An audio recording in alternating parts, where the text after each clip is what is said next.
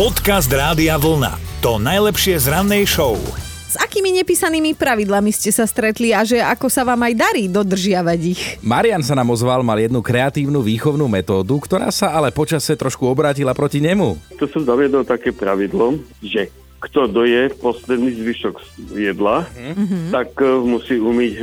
Áno. Chvíľu to fungovalo, pokiaľ boli chlapci mladší, ale nakoniec potom to dopadlo tak, že som si vždy našiel v ladničke buď jeden zemiak, hrnci, troška omáčky, 10 kolienok a podobne.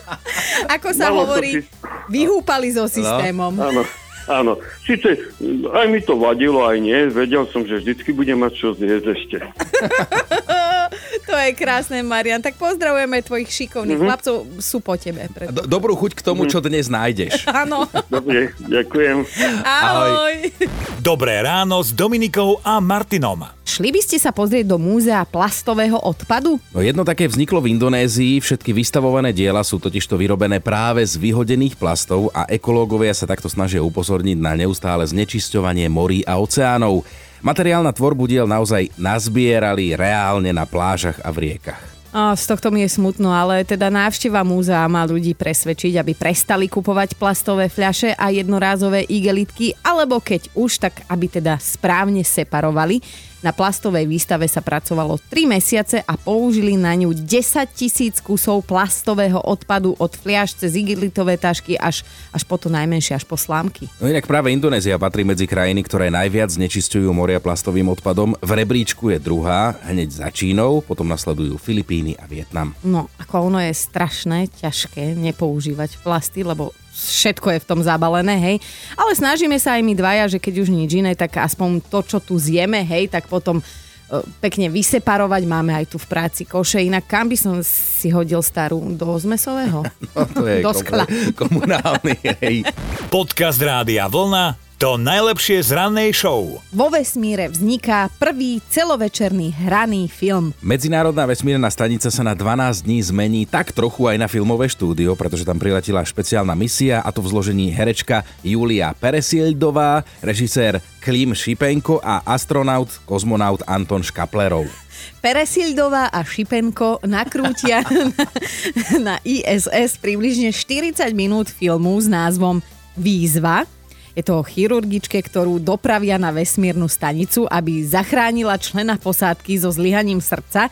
A dvojica filmárov sa po 12 dňoch strávených vo vesmíre naozaj vrátila zo stanice na Zem, dokonca s ďalším ruským kozmonautom Olegom Novickým. To už teda nie je súčasť filmového scenára, to už sa stalo naozaj. No ale tie prípravy boli celkom zaujímavé, lebo herečka a režisér si museli prejsť s výcvikom pre lety do vesmíru a pre kozmonautov a tých kozmonautov zase učili základy herectva, tak sme veľmi zvedaví, ako to zahrá, ako bude vyzerať ten výsledok. Aj, no už sa teším, ako si ten film večer pustíme v telke, otvoríme čipsy a do dvoch minút spíme. Dobré ráno s Dominikou a Martinom. Čo urobíte, keď je vám v aute zle a potrebujete sa vyvetrať? Však normálne vyskočíš za jazdy, nie? No, tak, smejeme sa, ale smiech nás prejde. 33-ročný Američan Christian letel z Kolumbie do Miami a keď lietadlo pristálo, tak už naozaj nevedel obsedieť. Vieš, on patrí medzi tých, ktorí sa stavajú do uličky, hneď ak sa kolesa dotknú zeme a potom nej stoja ešte 10 minút furt. Hej, kým zaparkujú. No, každopádne Christian sa potreboval vyvetrať, bolo mu zaťažko vydržať, kým sa otvoria dvere a teda letušky oficiálne vypustia pasažierov von, tak on si otvoril sám núdzové dvere a vyliezol na krídlo, z ktorého zoskočil normálne na betón.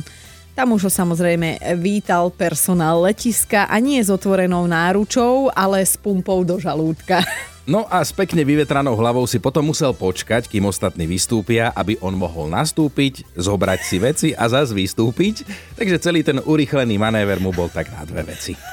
Podcast Rádia Vlna. To najlepšie z rannej show. Na to, že sa každú chvíľu niekto žení s kadiakými kravinami, tak na to sme si už zvykli. Tak niekto si vezme strom, niekto sám seba, takú dobu žijeme, ale toto mi už celkom príde silná káva.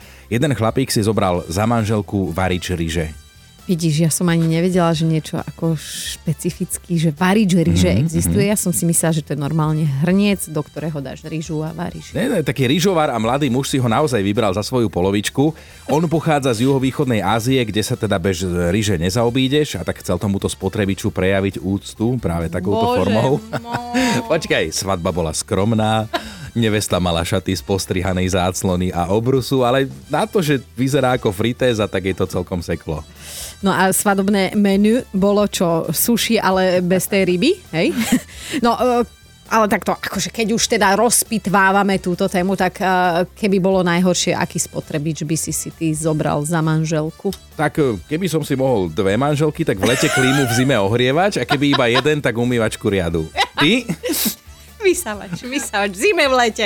Dobré ráno s Dominikou a Martinom. Rozoberáme všetky nepísané pravidlá, či už o vás doma, alebo medzi kamarátmi, alebo možno aj v práci nejaké máte. Napísala Martina, my so susedmi používame zástavu na veľmi špecifické účely, keď ju zavesíme na záhrade. Znamená to okamžite všetko nechať tak a utekať k nám na jeden dôležitý pokec. Alebo v zníženej viditeľnosti pošleme foto zástavy do správy. Dodržiavame to aj opačne. Ako náhle zbadáme vyvesenú zástavu, ideme my k ním na jeden To je pokec. super, všetko odložíš a ideš na jeden pokec susedom. Helenka píše, u mňa doma je prísne zakázané jesť meso a fajčiť. Ani na balkóne to nedovolím.